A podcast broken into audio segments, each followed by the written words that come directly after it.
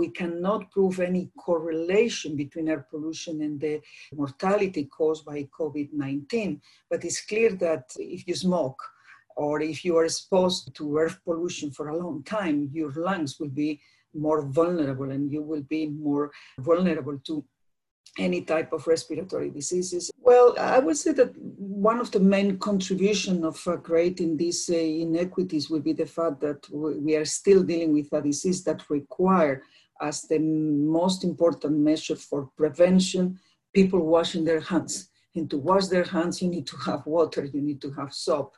So if you ask people living in conditions where soap is not available or water is not available, that's a, is a major, I mean, the fact that we cannot execute this very, very basic public health measure, which means hygienic conditions and uh, washing your hands is dramatic. The other one was as, as well the issue of keeping social distance and people staying at home. It's easy to say stay at home for people who has a home. But if you don't, and you live in a very overcrowded uh, environment, it's almost impossible to have uh, this type of measure.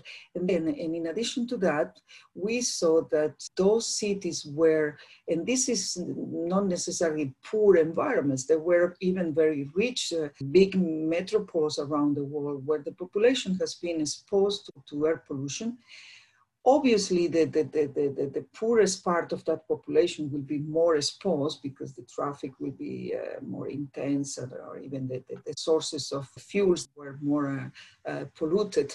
Your lungs will be much more vulnerable and you will have an increased risk of any low tract respiratory infection. So the inequities are definitely related to all the environmental determinants of our health uh, access to safe water, access to food, access to uh, uh, hygienic conditions, act, uh, access to housing, and, and of course, access to breathe uh, clean air uh, or, or the quality of the air that will protect our health. Obviously, the correlation between exposure to air pollution and mortality by COVID 19 is still, we need to do more to establish that correlation. So we, we cannot uh, confirm that there is this correlation, but we cannot exclude it either. So more studies will be needed. What we know for sure is that air pollution is already killing 7 million premature, I mean, prematurely eh, eh, people around the world. Therefore, no matter what, I mean, eh, you, we have to tackle the causes of air pollution. We have to, so the policy recommendation from all of those studies will be tackle the causes of air pollution, reduce air pollution, increase the quality of the, the, the air you breathe. And therefore, this is what I will call a non-regrets investment because we need to do it to reduce the 7 million that's in addition to that. And uh, I hope that for the future now on the recovery that the countries are now investing on and, and, and putting a stimulus package on it, they will take consideration of the way we commute, the transport, and the energy sources we use to make sure that uh, this recovery will be greener and will be certainly not going back to the same levels of pollution that we had before the, the, the, the pandemic. That will be unacceptable. WHO has been working with those groups, and we are very, really strongly supportive of this because uh, is, is our call for, for many years. No, it's uh, the fact that during the confinement in, in many countries, uh, people nobody wanted the confinement, nobody wanted the lockdown. That's a dramatic measure with uh, terrible socio-economic consequences and is a lot of pain and has been done because of a terrible pandemic. But during that period, it was like a laboratory where you could see what tackling the causes of climate change or air pollution will look like. You have cities where the levels of air quality were so good. Let's take the example of New Delhi that, that, they were so happy to see a blue sky that for many years they couldn't see. And the levels of air quality were so good that it was something absolutely exceptional for them.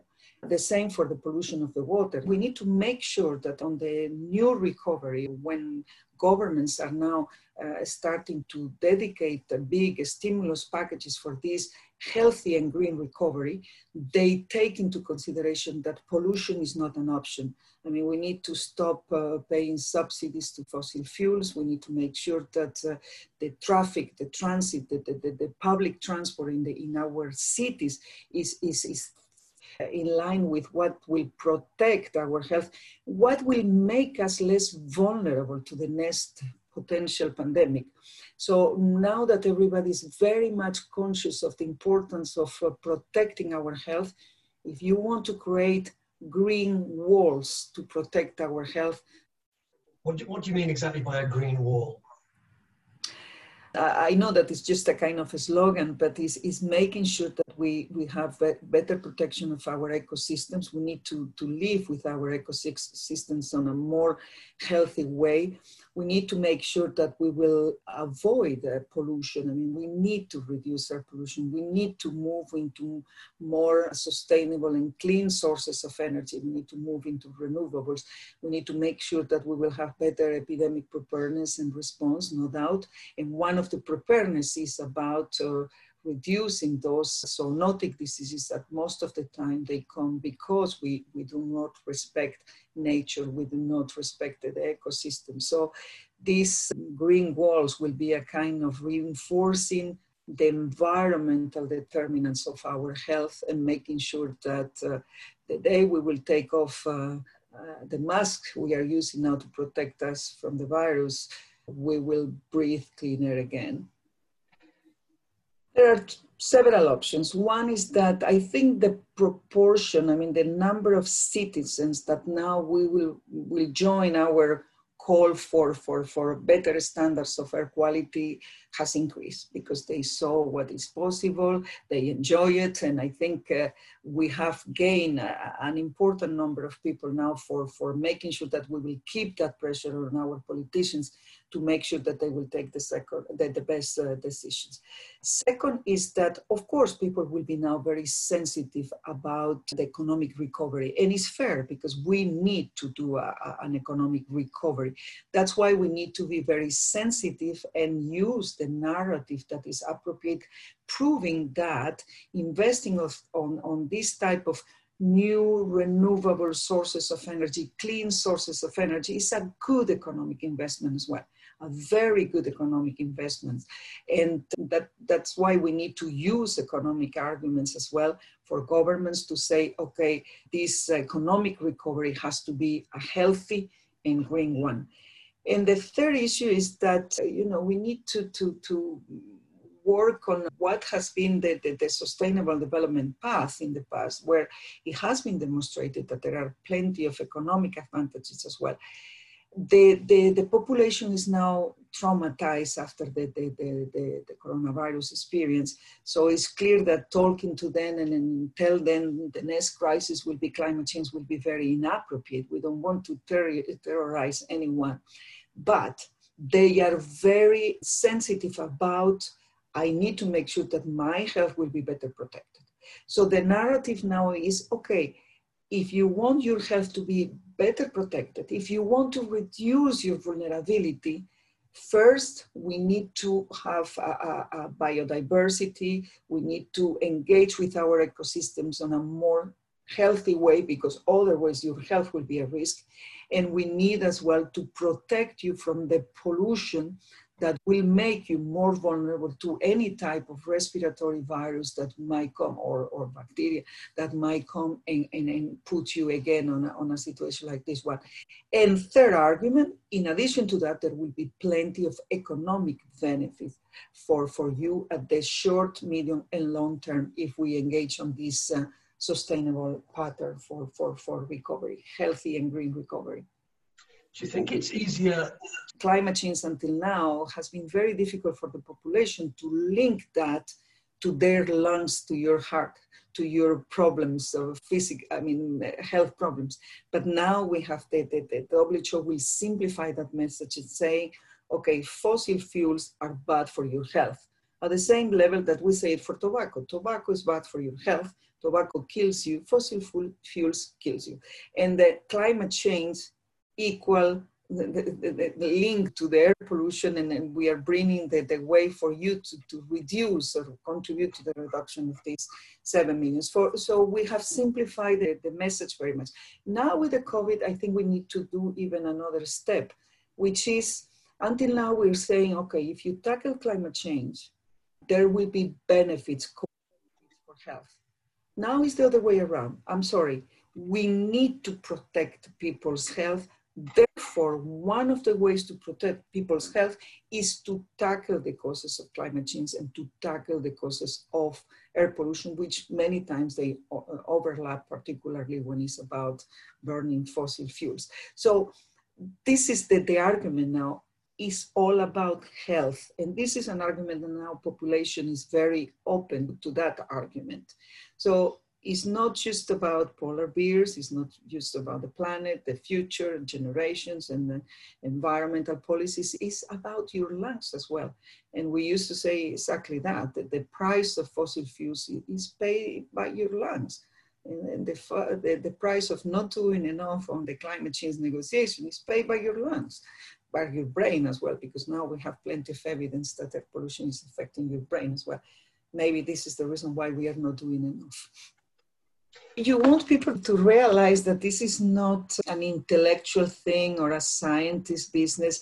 If there is something that we need to do permanently, is is is breathing. Probably uh, this experience is because when I was a very young doctor and uh, and I went to a refugee camp and I was the only doctor there. One of the things that uh, terrified me more was that those very acute uh, asthma attacks where you realize that the, the, when people cannot breathe, the, the anxiety, the, the, the, the, the, panic that you have is, is horrible. And obviously it's transmitted to the, to the, the doctor, particularly if it's a young, not very experienced one. For me, it was really terrifying to see a child uh, struggling to breathe, which is a basic function. And if you don't breathe for a certain period of time, you die. I mean, it's very simple. So looking at those children with, and even adults, with that horrible difficulty to, to breathe, which is so basic, that keeps you thinking about how important it is more often than what we do every day, yes. Before the crisis, we were little by little seeing mayors or governments trying to endorse WHO's uh, guidelines and standards on air quality. And that was a big achievement. What I would like to see now is this ambition to be definitely explosive. And I want the countries to endorse an energy transition uh, plan as soon as possible. And I'm looking as well at how many mayors are now proposing different public transport options and promoting Milano, which is a very dense and active city, and they are now proposing to reduce dramatically the, the, the, the, space for, for private cars and then dedicating it to biking or, or walking. So that could be a, an amazing and incredibly public health measure because this is what I'm telling every day to, to people working on transport, on public transport, say you might not know it, but you are a Ministry of Health.